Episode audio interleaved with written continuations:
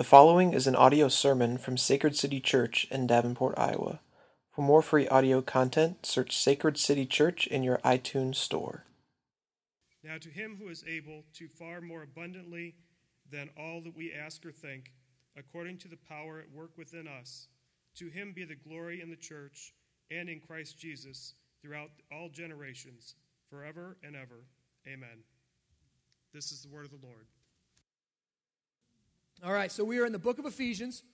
Um, we try not to get too creative around here. We preach right through books of the Bible. So we are in Ephesians. We are getting halfway through this book. We've come to a very interesting point. Obviously, uh, also, let me just throw this out there. If you have YouVersion, if you have the app on your phone, on your Android, on your iPad, we do. Uh, you can log into YouVersion and, and sacred, search Sacred City Church, and all of our liturgy and stuff are right there. There's places to take notes. So, first three chapters of Ephesians, Paul has been trying to beat into our heads the beauty of the gospel. All right? Martin Luther is the one that, that canned that phrase. He said, Preach the gospel always and beat it into their head incessantly. Okay? Because that's what we need to know. So the first three chapters, Paul just lays out brilliantly the beauty of the gospel. He wants us to be thrilled by it. He wants us to be overwhelmed by it. He wants us to be enraptured by it. He takes us up to the highest heavens, to the cosmos. And he says, I want, to, I want you to see that God just didn't save your soul, God is renewing all of creation. Everything's going to be united in Christ. He just, I mean, he goes above and beyond, right? And basically, the first three chapters, I told you this a couple weeks ago, first three chapters are called indicatives. Everybody say indicatives. This is important. Now, listen to me. Some of you, I hear it often. Justin, I, when I read my Bible, I don't get what you get out of it. I don't really understand. Number one, it's because you don't study like I do. Let's just say that, okay? If you spent some time and you ask the Holy Spirit to illuminate, God will speak. He promises in His Word, He will move on your heart, He will teach you things. I mean, He'll blow your mind. I've been doing it for about 12 years now, and He, he never ceases to amaze me. It's not because I'm smart, okay? I know that all the excuses, well, I don't read. Guys, I never read a book until my sophomore year of college okay? And then when I started, I started with the Left Behind series, all right? And that's not much better, okay? I'm just to be honest. It's not much better, all right? It's similar to Christian Dr. Seuss or something. But it just takes practice. You just work, work, work. You, you realize none of us are born readers, right? It's something that we have to practice, we have to do. So, first three chapters are indicatives. What are indicatives? Indicatives are something that Christ has done, something that, see, look at this. You guys back here, and I'll just walk out here with you. Indicatives are some, you can't get away. Indicatives are things that God has done. They require no action on your behalf, on your, on your behalf, on your part. Things that God has done. All right? This is the gospel. It moves from indicatives to imperatives. Most of our preaching in, the, in evangelistic churches today forget this and they go straight to imperatives. You should love your wife. You should be a good citizen. You should not cuss. You should not drink. You should not do all these things. It Goes right to imperatives, forgets indicatives. The gospel does not do that. The gospel writers do not do that. The, the, the apostle Paul does not do that. He spends three whole chapters. Remember, he only gave us one thing to do in three chapters, and that one thing was remember the gospel, right? So he gives us nothing to do.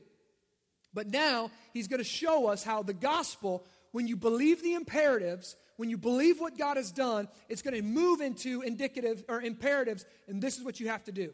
All right? Or this is how you respond because of the gospel's moved in your heart. The indicatives, this is how you respond in the imperatives. Now listen, he's going to go pretty fast in the next three chapters. He's going to do this. He's going to tell us how does the gospel affect your personality? How does the gospel affect your gifts and your talents? How does the gospel affect our marriages? How does the gospel affect our singleness? How does the gospel affect our parenting? How does the gospel affect our neighboring? How does the gospel affect our ministry? How does the gospel affect our morality? He's going to go into all those things. So, I don't know how long we've been preaching this. Since July, I guess, we've been in the book of Ephesians and went through three, and all we've been hit on is gospel um, indicatives. But now we're going to see okay, if you believe it, this is how you behave. This is what, how you respond. This is what goes on in your life. So, for those of you who like to do things, for those of you who are like, man, we talk about the same thing every week, all right, you're about to get plenty of stuff in your face to convict you of, oh man, I am not very good and I really suck at that. Okay? So, obviously, I don't believe the gospel. All right? You're going to get plenty of that in the next few weeks. so, Paul is going to show us literally, and this is our ministry is based on this fact, that the gospel changes everything. Our human sense, our human nature says, I either push away from God and do my own thing into license, or I'm going to be really, really, really good person, and I'm going to try to obey all the rules, and I'm going to try to get God to like me through legalism. That's the nature of our heart. Rebel in license or obey in legalism. And the gospel says, ah, you don't get to do that. The gospel is the true path. It's the true path. It's, the, it's, a, it's a different way. It's not conservatism. It's not liberalism. It's a middle path. All right? So, but before we take a step uh, into these next few chapters, I think it's important for us to take a look at the big picture, right? The big picture. What is the point of everything? That's the big, big picture, right? What is the point of everything? What is the point? Um, there's a lot of people who, today, um, humanism, you know, humanistic outlooks, atheistic outlooks that, view, that, that, that would say there is no point. We are a result of evolutionary um, theory. We're re- an evolutionary process. We're just here because some slime decided one day that it was going to become a little better than slime, and then that slime became something better and better and better and better and better, and we continually evolve. And it's just the survival of the fittest, and there actually is no purpose or meaning in life. You are just here. You just exist. You're just taking up, and someday we're all going to burn and go, and the earth will dissolve, and maybe it'll happen all again. We don't know. It's an absolute accident. That's a very fatalistic uh, view, right? There's not very much hope in that. Still surprises me that some people like to espouse that view. But the biblical view of history is a lot different. Okay? The biblical view, in my opinion, it's the story that's too good to be true, but it's still true. All right? So that's the what's the point of everything. We're going to get there, but what let's just make let's just bring it down. What's the point of your life? What's your purpose? What's your chief end? If you're like most Quad Cityans, it's, it might be this to work hard, to have a good family, to watch my kids grow up, and repeat the cycle. Well, you don't get to repeat the cycle, but they get to repeat the cycle. I mean, if you really had to break it down, I think most Quad Cities, uh, Quad Cityans, that's where we come from. We are known for our hard work, our Midwestern values. We're known for family first. We're known for John Deere and Alcoa and, and these companies that are, that are built on the hard work and dedication of their employees. We're known for those things, and we just put our head down. We work hard. We make a living. We support our wife, or our husband, and we raise our kids, and that's what we do. And that's the end of our life. That's the goal of our life. Now, we hope maybe, you know, you'll ask a lot of people this, well, what, happens when you die? Well, I hope, you know, I hope. He, he knows that I just, I was a good man and I did more good than I did bad, and he's going to let me in the pearly gates. I hope that's what happens. All right? And listen, the Bible, it's, the Bible is pro family. I'm going to say this. The Bible is pro family, but if you read it, you'll find out that families are not the point of our lives. Families are not the end, families are not the goal. That's just too small. That's too small. If you build your life around your family, your soul will shrink because you weren't created to center your life around your family. I'm going to have to take my sweatshirt off here because I know I don't want to get too cold in here. You guys all freak out on me. So, now this this sounds really noble, right?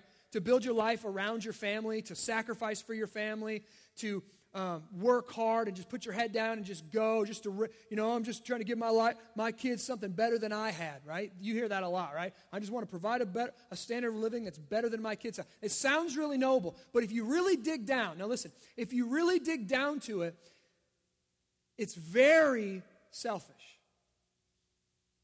The family is actually not the center, we are the center.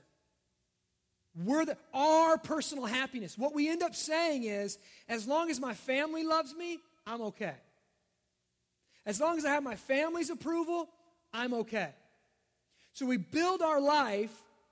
We are the center of our universe. Our family worships us to some extent. And, and we, we are literally saying, This is my ultimate end. This is what I was built for. I was built to be a father. I was built to be ladies, you're built to be a mother. I was built to be a husband or a wife or whatever. We say these things, and they're, they're, they're kind of true. Like, God is pro family, and God did give us the institution of marriage, and God did give us children, did, did tell us to be fruitful and multiply, and they are a good thing. But when they become an ultimate thing, they become an idol in our life, and they will never satisfy us. You talk to some older parents and ask them if you build your life on your kids, how that will go for you. Number one, you get 18 years, then they move out. And then many times marriages fall apart, families fall apart because everything was placed in the lap of the kid. One of the sad things that you see now is that women put so much of their identity in finding a man that they don't know who they are. They don't know they've been made in the image of God. They don't know they have inherent dignity and value and worth. So they're willing to give up something that the Bible says is precious and to be cherished and is meant to be celebrated in the bonds of marriage, which is sex between a husband and a wife. And they, they, they seek that approval of a man, so they give themselves to this man, and then many times become pregnant, which is a blessing, right? It's a blessing. And then this child comes up, and the man, you know, he does what little boys do we call them ban, a man that's actually a boy, but he's kind of in the middle period, you know. This middle period that we created, it used to go from like 11 to like 15. They used to call it adolescence. Now it's going from about 11 to like 32.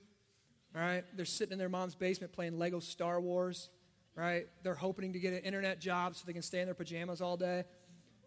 It, it, we call that ban. All right? It's a boy who, or, you know, it's actually a, a, someone who should be a man, but they more act like a boy. So this guy, he says, I don't want to have anything with a kid. That just cramps my style. I can't go out to clubs with a kid. I don't have the money to support you. My mom, you know, can you get child support from my mom? I don't really know. So what happens is this is really sad. What happens is many times that, that young mother, she was looking for the acceptance, the approval, the love of a man. She doesn't get it. She gets this, but then she gets the greatest gift that God could give her, and it's a brand new baby. And many times she that baby becomes her whole world. Many times you hear people, they change their life because they got this baby, they grow up, they mature, but that baby becomes almost like a substitute man. And on Friday nights, they're not going out with friends and they're not, they're not doing things like that. They're cuddling with that baby. They're almost worshiping that baby. They're spoiling that baby. They're pouring their money into that baby. And it's becoming something they worship and not just something they love. It's not no longer just a good thing. Now it's a God thing. Now it's something that grips them. And these kids grow up without fathers, without and being literally idolized and worshiped. And some of them, you know, eh, we're not meant to be worshiped, right? You become little spoiled crazy kids, all right? I want to say demon kids nearly, but that's what nearly it's nearly because worship goes wrong. God has given us something to love, but we worship it instead. now, this is these are good gifts. Okay? Sex is a good gift, husband, wife, marriage is a good gift, family is a good gift, children are a good gift. These are a good gift. But when we use them wrongly or inappropriately or outside of the bonds that God's given us to use them, they become bad things. Good things can become bad things when they become ultimate things. All right? And I want you to show you this is um, those things, they're just too small for your life to end on. If your whole life is in your kids, what happens when they, you know what, this, this is what's going to happen.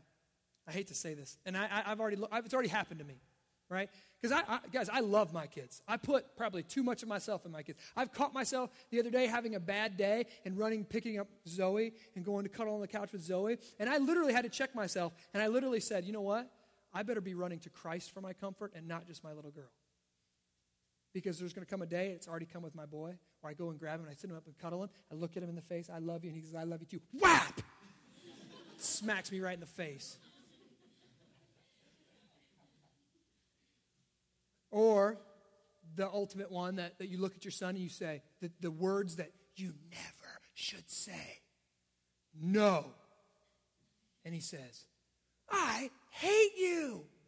You're so mean to me. You don't ever let me eat candy. Right? Is that true? Heck no, it's not true. Get to eat candy all the time. But you cross his will once. You cry, this is what they are. Our kids are little legalists, right? They're little sinners, and they're perfecting how to manipulate and get their way anytime they want. And listen, if you put your identity, if if you put your identity in your kids, when you cross them and they say something as hurtful as, I hate you, you will be crushed and devastated. And many times you hear parents, they don't know how to handle that and they respond, Don't you know what I've sacrificed for you? Don't you know what I've given up for you? Don't you know how I. Whoa. You know you've crossed over from being a good thing to a God thing. And the same thing can happen in marriage.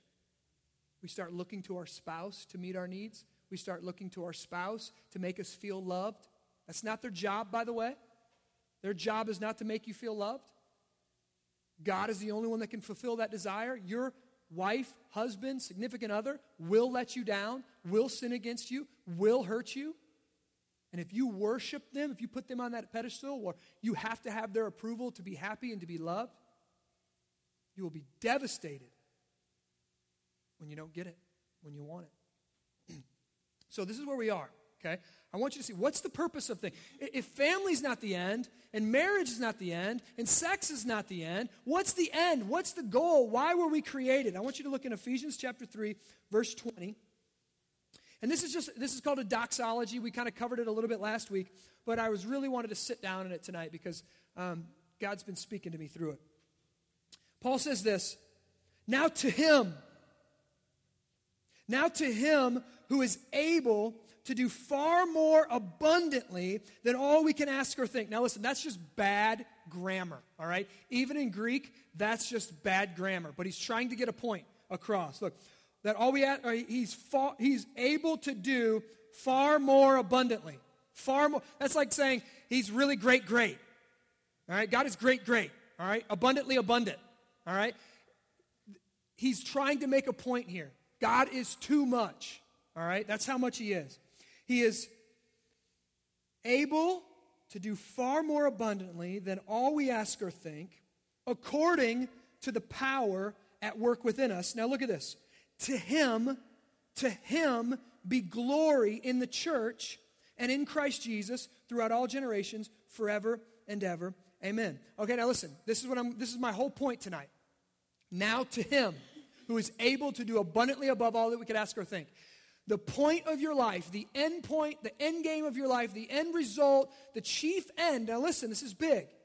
Is not about you. It's about God. God is the point. Specifically, God's glory is the point. The story of God, all of history, revolves around the glory of God, not us. I'm going to say it again. The story of God, all of history, revolves around the glory of God, not us. God did not create us because he really wanted someone to hang out with. Man, I'm bored. Let's create, let's create some peeps. You know, like, give me some, give me somebody to spank, right, or something, right? No, God did not create us for that purpose. He created us, Isaiah says, for His glory. What does that mean? Well, we're going to find out. now, listen. This it's all it's all about who He is what he's done, what he's doing, and what he's going to do. That's what history's about. That's what your life should be about. If you want your life to have meaning, you better get in that. Everything, the whole re- the reason the world exists, the universe, it says the skies and the galaxies declare his glory. The reason they're there is to project his glory, to remind us who he is, what he's done, what he's doing, and what he's going to do. If you want your life to have meaning, you need to get in on that story. All right? When we lose sight of this, our lives begin to orbit around some created thing, and we lose sight of the glory God and we miss the point of our existence. All right, listen. We are, John Calvin says, we are, we are just created to worship. All of us are created to worship. We are always worshiping something. All right, we're always worshiping something. The point of our existence, though, is to worship the right thing. Worship the only thing that can give us wholeness, the only thing that can give us peace, the only thing that can give us rest, and that's God. But we always put stuff in the, in the middle. We always get stuff in the way. A good job, right? For, we get this. This is what happens. Like a, a dude, he's making like $9 an hour, right? He's making like $17,000 a year and it's fine, okay? He gets married and she's making like 12,000 or 15,000. He's making 17,000, something like that. And they're like, we can do this. They, they, live together, it's fine. Then all of a sudden, right, they feel the, you know, they, they're fruitful and multiply. Their love is overflowing, right? And they have a kid. And all of a sudden, he gets this pressure upon him. My wife, I want my wife to be able to stay at home and love our kid and take care of our kid and, and focus on the kid. And, you know, he's not the quickest, he's not the quickest guy. He's not the sharpest tool in the shed. But all of a sudden he does the math and he's like, oh, we're going to have $12,000 less than we had before. So he's got this pressure on him to go out and to get a job, maybe a real job, right? Maybe, you know, he's got to go out and do something different and make a little bit more money. And he does. And he goes out and he works hard and they barely make ends meet, but he's doing it. She gets to stay at home with the kids and things are good and things are, I mean, really exciting. And then all of a sudden something happens.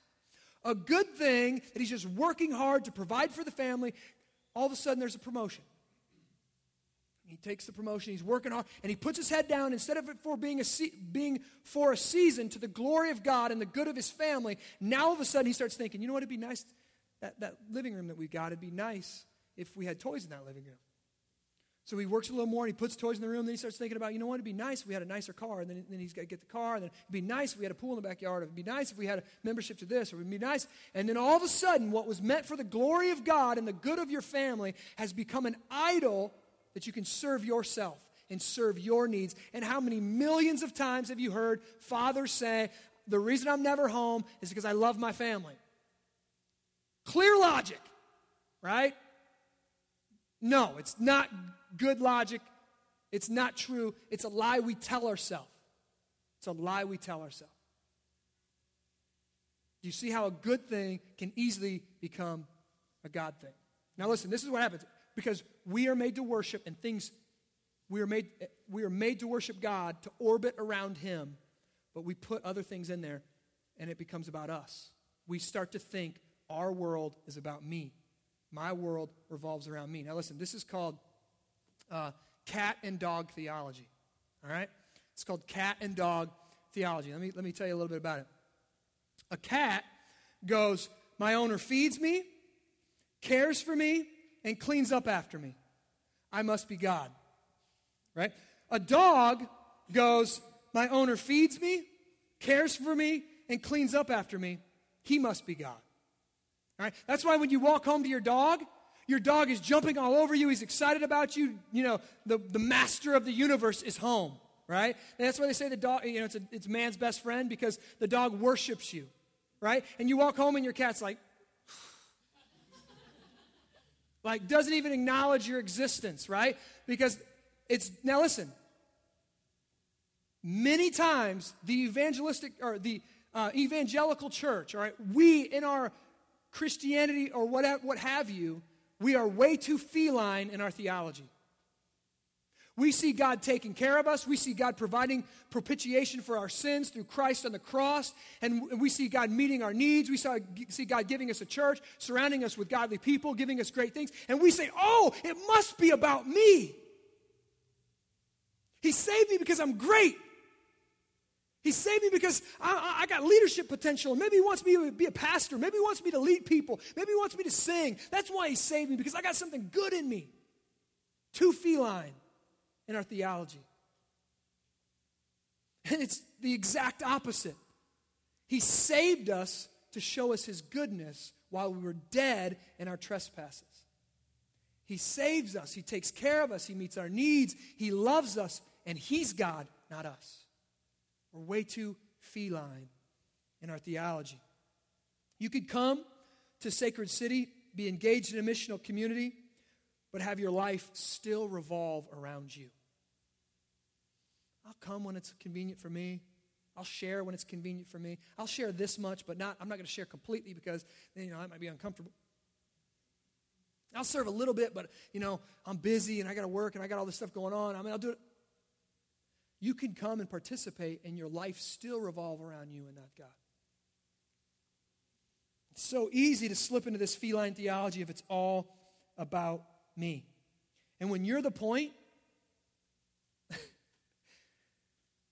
The world's not meant to revolve around you.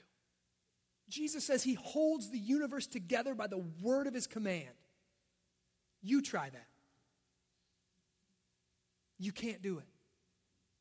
Everything falls apart when you're the center of your universe. Now, I think we can lose sight of this pretty often. I know I do. You can read, you can pray, you can serve, you can go down to the soup kitchen, you can do all these things, but you can still be at the center of your world. I want you, I want to, I'm going to go back through Ephesians because I, we, we learned some awesome things that God has done for us, right? Through Ephesians, right? He, he adopted us, He chose us, He sanctified us, He loved us, He poured His love into us. He's done a lot of things, but I want you, I think we could have missed something. We could have missed something, so I want you to go back to chapter 1. Go back to Ephesians 1. I want you to look at verse 3. When you're there, say there. Okay, how the mystery was made known to me by revelation. Oh, wait, I'm sorry. Blessed be the God and Father of our Lord Jesus Christ who has blessed us in Christ. Thank God he's blessed us with every spiritual blessing in the heavenly places. Look, even as he chose us in him before the foundation of the world, that we should be holy and blameless before him. In love, he predestined us for adoption as sons through Jesus Christ. Thank God, according to the purpose of his will, to the uh, uh, what what to the praise of his glorious grace to the praise of his glorious grace. Listen to that. He adopted us, he blessed us, he chose us because you're freaking awesome. No, to the praise of his glorious grace. Look at this. That, those good things, look at me right here. Those good things that God's done to you are not meant to terminate on yourself. They're meant to ricochet back up to God and give him glory. We're not meant to be feline in our theology and receive that and say, I am so great, God chose me, I'm one of the elect, and I've been predestined, and I've been blah, blah, blah, blah, blah, blah, blah. No, we're supposed to, it's supposed to ricochet up and give glory to God and say, I can't believe I was worthless, I was dead, I was a sinner. Praise be His grace. Praise be His grace. It's about the glory of grace. It's not about us being saved. We're not the point. His glory is the point. Look at verse 11. In him, Christ, we have obtained an inheritance, having been predestined according to the purpose of him who works all things according to the counsel of his will, so that we who were the first to hope in Christ might be to the praise of his glory. He did it. Why? Because you're good. Because he needed somebody to cuddle with. No, he did it for the praise of his glory. He did it to, because he wanted you to preach the gospel. He did it because, no, he did it for the praise of his glory. Look at verse 13. In him, in Christ, you also, when you heard the word of truth, the gospel of your salvation, and believed in him, you were sealed with the promised Holy Spirit. Another great thing, God gave us the Holy Spirit, who is the guarantee of our inheritance the guarantee of heaven coming our way, a new creation, until we acquire possession of it to the praise of His glory. His glory is the point of all creation. His glory is the end game. His glory is the point of your existence. His glory is why you're here. His glory is your purpose. Now, whoa, whoa, whoa. Now listen. The glory of God is the point of it all. Over 300 years ago, the Westminster Confession of Faith came out, and we've been, quote, you know, the evangelical church, the Orthodox Church has been quoting this for over 300 years, and the Westminster Catechism starts out with this What is the chief end of man? All right, the chief end of man. That's what they used, that's what is your purpose? What is the goal? What is the end game? What is the point of it all? Does anybody know it? To glorify God and to enjoy Him forever. To glorify God and to enjoy Him. Listen to that. I hope, I hope that sounds a little off to you because more than likely I'm preaching the glory of God. The glory is the game, and you're kind of thinking that's a little egotistical. That sounds really boring on my part. Man, it sucks to be me. Everything's about Him and nothing about me, and I don't get anything out of this, and this is just slaving along. God wants His little minions to slave along and obey Him.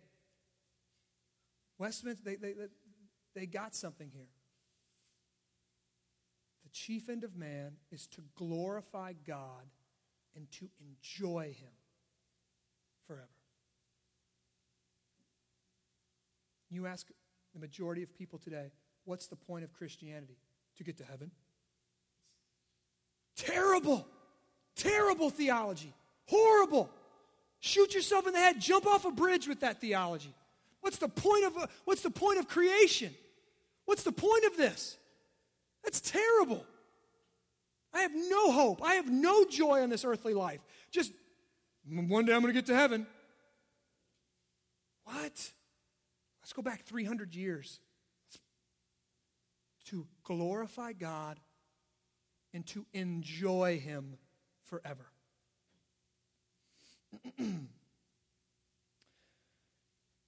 1 Corinthians 10:31 says this. Everything we do, including how we eat and drink, should be done to the glory of God. And yes, they're specifically talking about alcohol in that scripture. Everything should be done to the glory of God.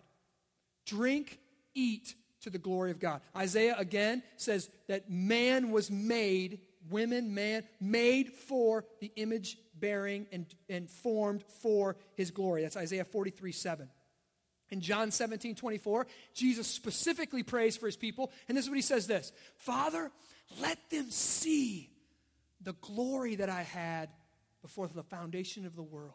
Let them see that glory. Why? The glory of God is the point. Now, let's just do this. What is God's glory? Um, in our day and age, no one um, teaches as much and as well on the, on the subject of God's glory is John Piper. So, if you want to study the glory of God, you need to read some of John Piper's works. Um, he is basically disseminating the work of Jonathan Edwards, um, the greatest Protestant theologian of all times, one of the greatest pastors, preachers, um, shaped our American culture in ways you would not believe. You want to cook your noodle? Look up his heritage, look up his lineage. It, it's blown away. I was at a conference and they read it, and I was blown away by the grace given to his grandchildren and his great grandchildren and his lineage down the line. It's nuts the influence that he's had on the culture of the United States of America. And he's disseminating his work John Piper talking about the glory of God. And this is the simplest way. The simplest definition that uh, I call him J. Pip, right? John Piper, J. Pip. This is what he says. God's this is what God's glory is. God's holy perfection going public. And Isaiah, Isaiah says, Holy, holy, holy is the Lord, and the whole world, whole earth is filled with his glory. Holy, holy, holy is the Lord. He sees him high and lifted up. Is the whole and the whole earth is filled with his glory.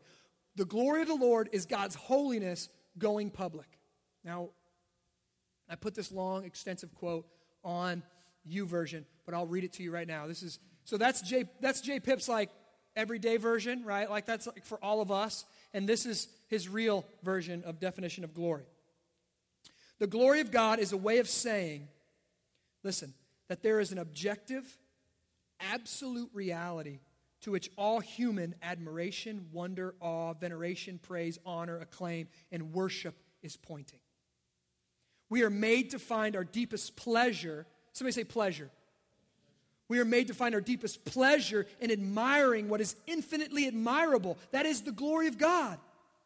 The glory of God is not the psychological projection of human longing onto reality. On the contrary, inconsolable human longing is the evidence that we were made for God's glory. Look at this. The reason you want to laugh and love and be joyous and worship football. Last night I was jumping up and down as four out of the top six or seven teams in the BCS got beat. So my Alabama Crimson Tide moved up to second place and looked like they're going to be in the national championship game. I was worshiping last night. I was excited about football. I love college football. All right, now listen. The reason I get excited, football is a terrible God, right? Two weeks ago, it crushed me when Alabama lost in overtime, right? To, to LSU. We missed four field goals. Not that I'm bitter about it at all, but that I, it's despairing, right? I put my hope in something and it, and it falls through. You know what that's right, like, right? Get really excited about a job opportunity, put your hope in it, falls through. Get really excited about a relationship, falls through. Get really excited about this new money you're going to get, falls through. Get really excited about things, it falls through. Now listen, that desire for fulfillment, that desire for joy, that desire for completion is, even when it's unfulfilled, even when you don't get it, it, is pointing to the fact that you have a desire to be fulfilled and that only God can fulfill that desire. The fact that you are not fulfilled points to the fact that you should be fulfilled or can be fulfilled only in Him. Listen, C.S. Lewis says it so much better than I could ever say it, obviously. This is what he says If we find ourselves with a desire that nothing in this world can satisfy, the most probable explanation is that we were made for another world. The reason sex never satisfies is because sex is not an end. God is the end that our joy will terminate on, that our fulfillment will terminate on. That's why when you have sex once, you want to have sex again, and you're never fulfilled. That's why your marriages can be great, but it's not Jesus, it's not God, it's not ultimately fulfilling. Your kids are great, but they're not ultimately fulfilling. Only God. If we have a desire that nothing on this earth can satisfy, ladies, that new pair of jeans, that new purse, it's cute for like what? A week, a day, a couple weeks. You have a desire for beauty that can only be satisfied in God. You have a desire for acceptance, for love, for approval that can only be found in God. And I, am afraid that we've lost this. Christianity's lost the point. We've lost that we can be fulfilled in Christ. We can be fulfilled in God. That this is our chief, this is what we bring to the table, that we can live for the glory of God and enjoy Him forever. God is not a means to an end, God is the end Himself. We've lost this. You exist to worship, praise, and make, make much of God. This is why you exist. Now, let, listen, let me tell you why. This does not sound like good news yet, right? I, oh, great. I exist to worship God. That sounds like a great plan here. I'm really going to be excited. How can I be joy? Let me show you why this is the best news in the universe. Okay? if God is after the praise of his glorious grace, if God is after the praise of his glorious grace, that's where his glory shines, right? The praise of his glorious grace, then he is not after your begrudging submission to his will. He's after your joy. If God, oh man, oh man, give me a way to say that. If God is after the, glo- the praise of his glorious grace, then he doesn't want you to suck it up and just obey. He doesn't want you just to sacrifice because it's the right thing to do. He doesn't want you just to, to train yourself and discipline your desires because you'll be, you know, a nice little Christian robot. He's doing, he's after your joy.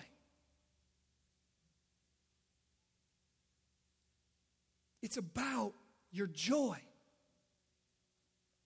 A word we don't hear very often. Listen, your joy and God's glory are inextricably connected. They're the same thing. God's glory, your joy, same thing. You can't find your joy apart from His glory.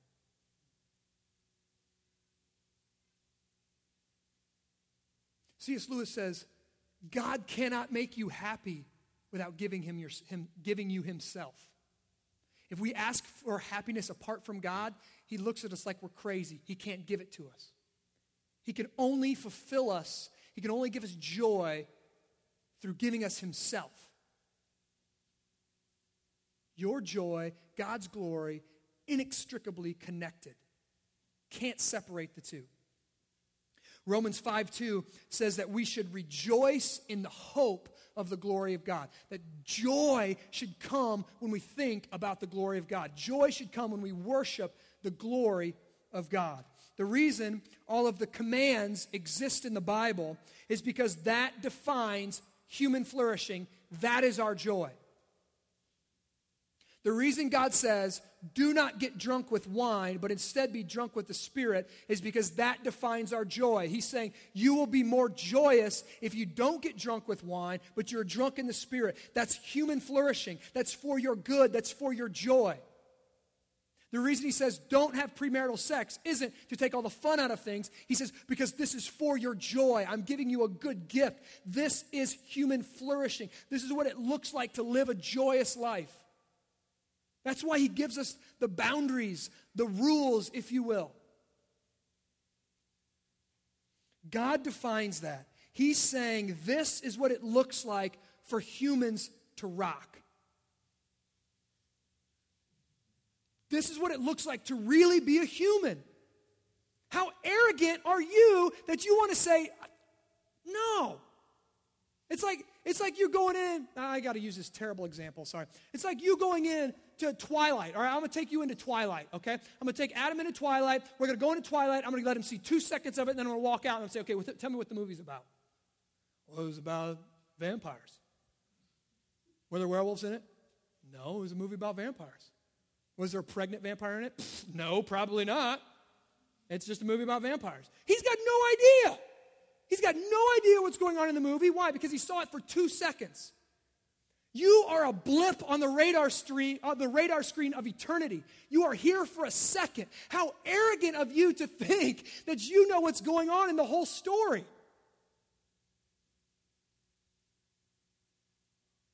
You are going to look to God and say, I know what's best for me. I know what human flourishing is. And He's been here before the beginning. Before the beginning. He'll be here in eternity forever. He's never going to not exist. He never hasn't existed. He's always existed. You were a little th- thought in His mind, and He gave birth to you. He spoke you into existence, all of creation. And now the created thing is going to have the audacity to look up at God and say, nah I think I know what's best for me. I know what it is to flourish.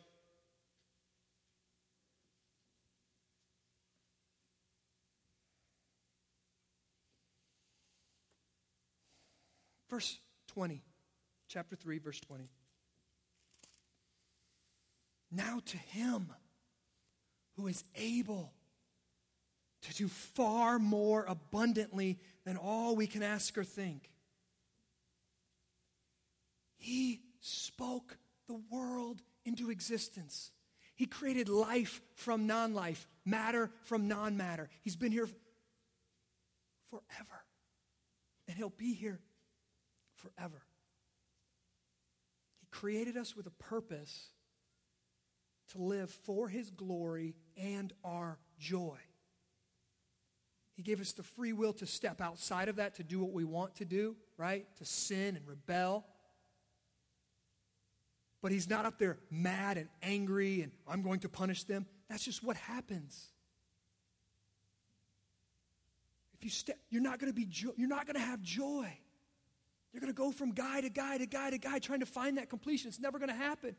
You're going to go from job to job to job to job. You're going to go from book to book to book. That's why they make millions of dollars on self help books. Because you think the next book's going to fix you. It's not the next girl, the next guy, getting married, getting a house, getting a dog, kicking the cat. None of that's going to solve it. Kicking the cat might help, though.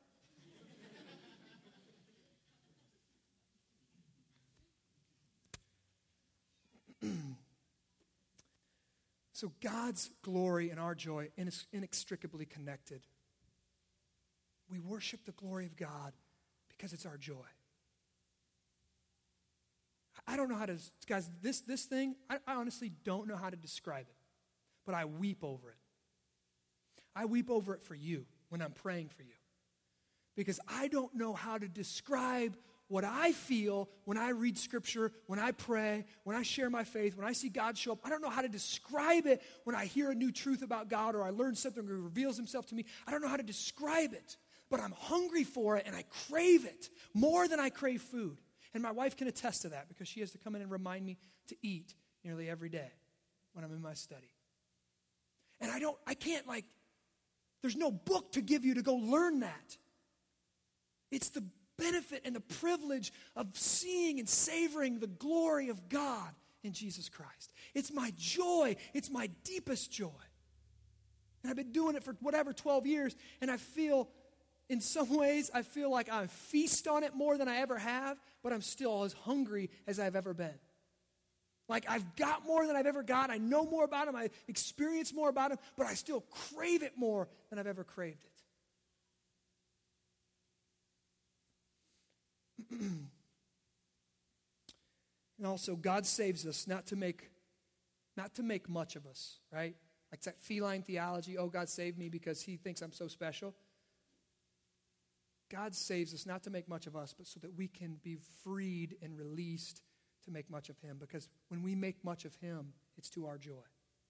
When we make much of him, it's to our joy. It's to his glory and our joy. Listen, Matthew 5, I'm going to go there real quick. Matthew 5, 16.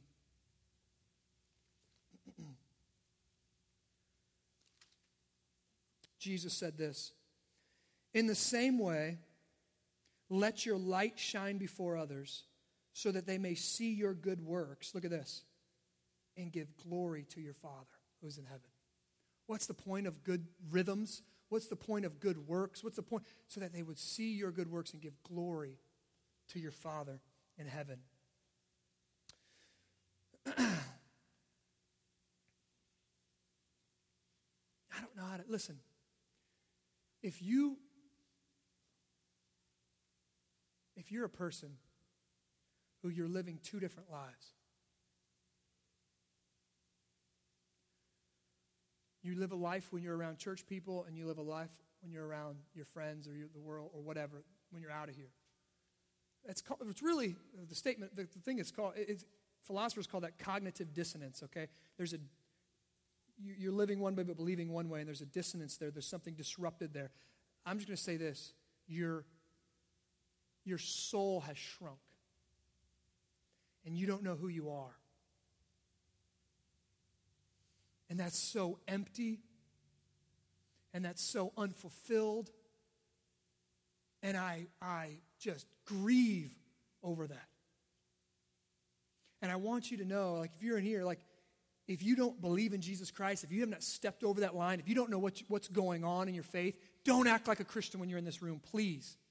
Don't. I don't want you to, to get good. Oh, Jesus, I don't want you to get good at putting on the face and acting a certain way and separating your soul, really being separated from who you are as a person, and so used to putting the face on of being happy and joyous when in reality you're broken and you're longing and you're hungry and you're thirsty.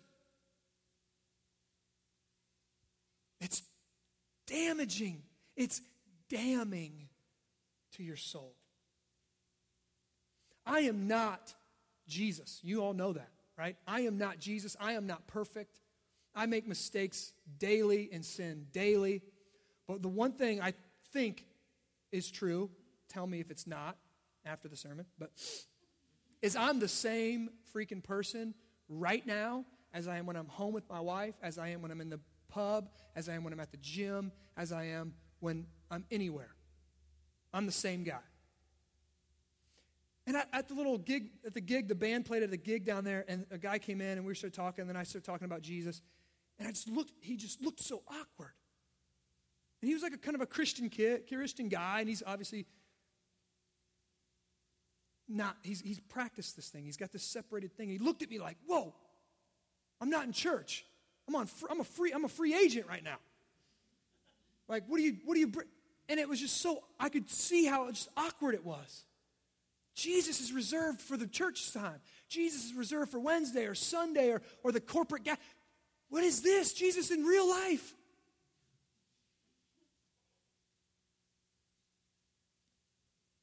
Jesus is our soul's cure. He's the only thing we need and the only thing we desire more than food. He is the thing that gives us rest. He's all I offer. Do you realize that? That's all we offer? We offer Jesus. So I don't care if we're at Barrel House. If you ask me what how to fix it, that's what I'm gonna give you. That's the answer. Jesus Christ and Him crucified for, our, for God's glory and for our joy.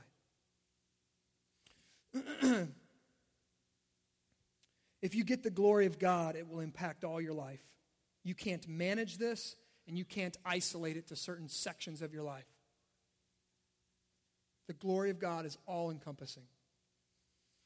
I want you to see that this is the point. Life isn't about you, it's about Him, and that's for your joy. Heaven, uh, let, us let's look at this. Heaven, now this is, this is cool. This is when heaven actually makes sense to people. If you, when you say, What's the point of Christianity? Oh, heaven. Oh, so this life has no meaning, but I just accept Jesus once and then I go off to some ethereal land where I float around with chubby babies, right? Okay, so heaven's the. Now listen, this is the point. Heaven is just a continuation of this.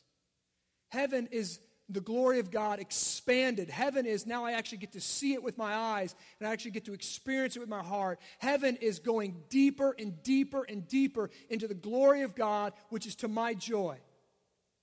You've realized when you get to heaven, you're not going to be God. You're not going to get to heaven, and all of a sudden everything makes sense, and all of a sudden I'm complete. No. Because then what are you going to do for the rest of eternity? You're going to be continually going deeper and deeper and deeper into the perfection, into the glory of God, into your joy. Every day is going to be better than the day before. Look at verse Ephesians 3 verse 21. To him be glory in the church. That's why we exist. We exist as a church for the glory of God and for the, for the joy of us.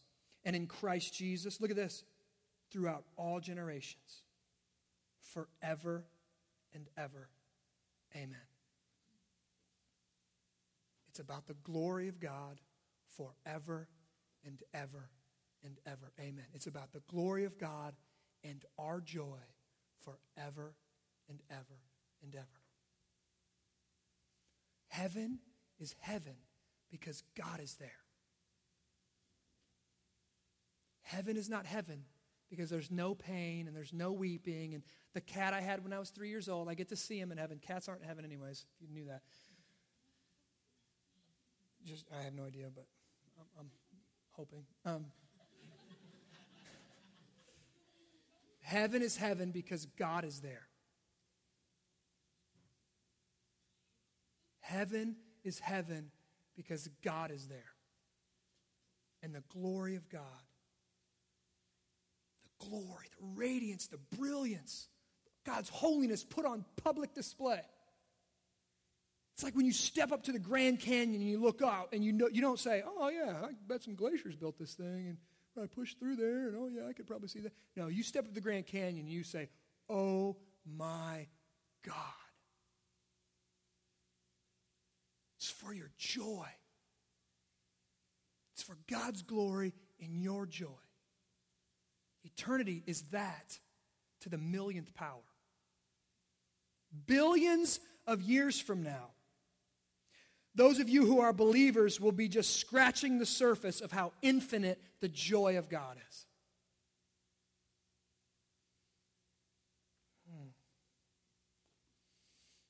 Hmm.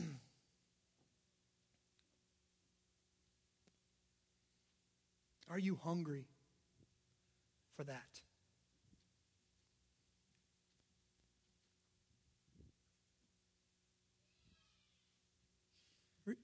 The it's probably mine more than mine.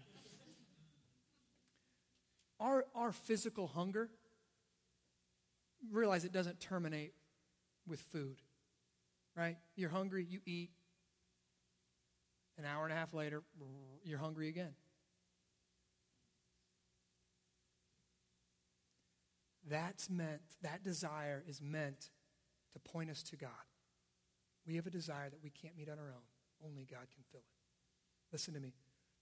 Christianity is not a one time decision. You cross the line of faith, you get dunked, and you're good to go. It is just like eating food, it's constant. Feasting on the glory of God, which is our joy. Feasting on the glory of God, which is our joy. Feasting on the glory of God, which is our joy.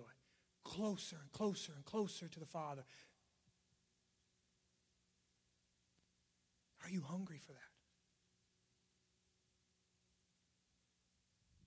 Been quoting nearly every week Augustine, who says, Our soul, we were made for God, and our souls are restless until they rest in Him.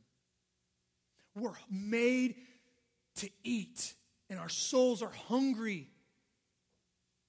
until they taste Him. David, my soul pants after water. I'm thirsty. I crave you. Which is why God gave us a meal. Jesus Christ, the night he was betrayed, he broke bread and he said, This is my body that's been broken for you. Eat this in remembrance of me. Eat this, he said, eat my flesh. I will satisfy your soul, reminding us of the desert where he said, Man does not live by bread alone, but by every word that proceeds out of the mouth of God. Your, our souls are feasting on God. They're feasting on Christ, who Hebrews says is the visible representation of the glory of God. He was the glory of God made flesh to us. We're feasting on that tonight. We're drinking that. Let drink that in. If your souls are hungry, come. There's food for your souls. If your souls are thirsty, come. There's wine for your thirsty souls. Father, I thank you. I thank you for satisfying our souls. I thank you that you are most glorified when we are most satisfied in you. Father, I pray that we come hungry to the table tonight, that we recognize all of our futile um, attempts to soothe our soul, to feed our soul through money, through sex, through power, through control, through our family, through our friends. It's just a way to medicate our souls, Father. But we need to feast on you. You are the only place our soul can rest. So I pray as we come, as believers come to the table tonight, our souls would rest in you. Father, those if there's anyone in this room that has not accepted Jesus Christ as their Lord and Savior, I pray that they would repent of their sins as your Spirit shows them that they are sinners, but they are saved by the precious grace of God. I pray they would respond in faith, they put their faith in you. You would save them for your glory and for our joy. Father, remind us it's not about us, it's about you. Thank you for your work. In Jesus' name. Amen.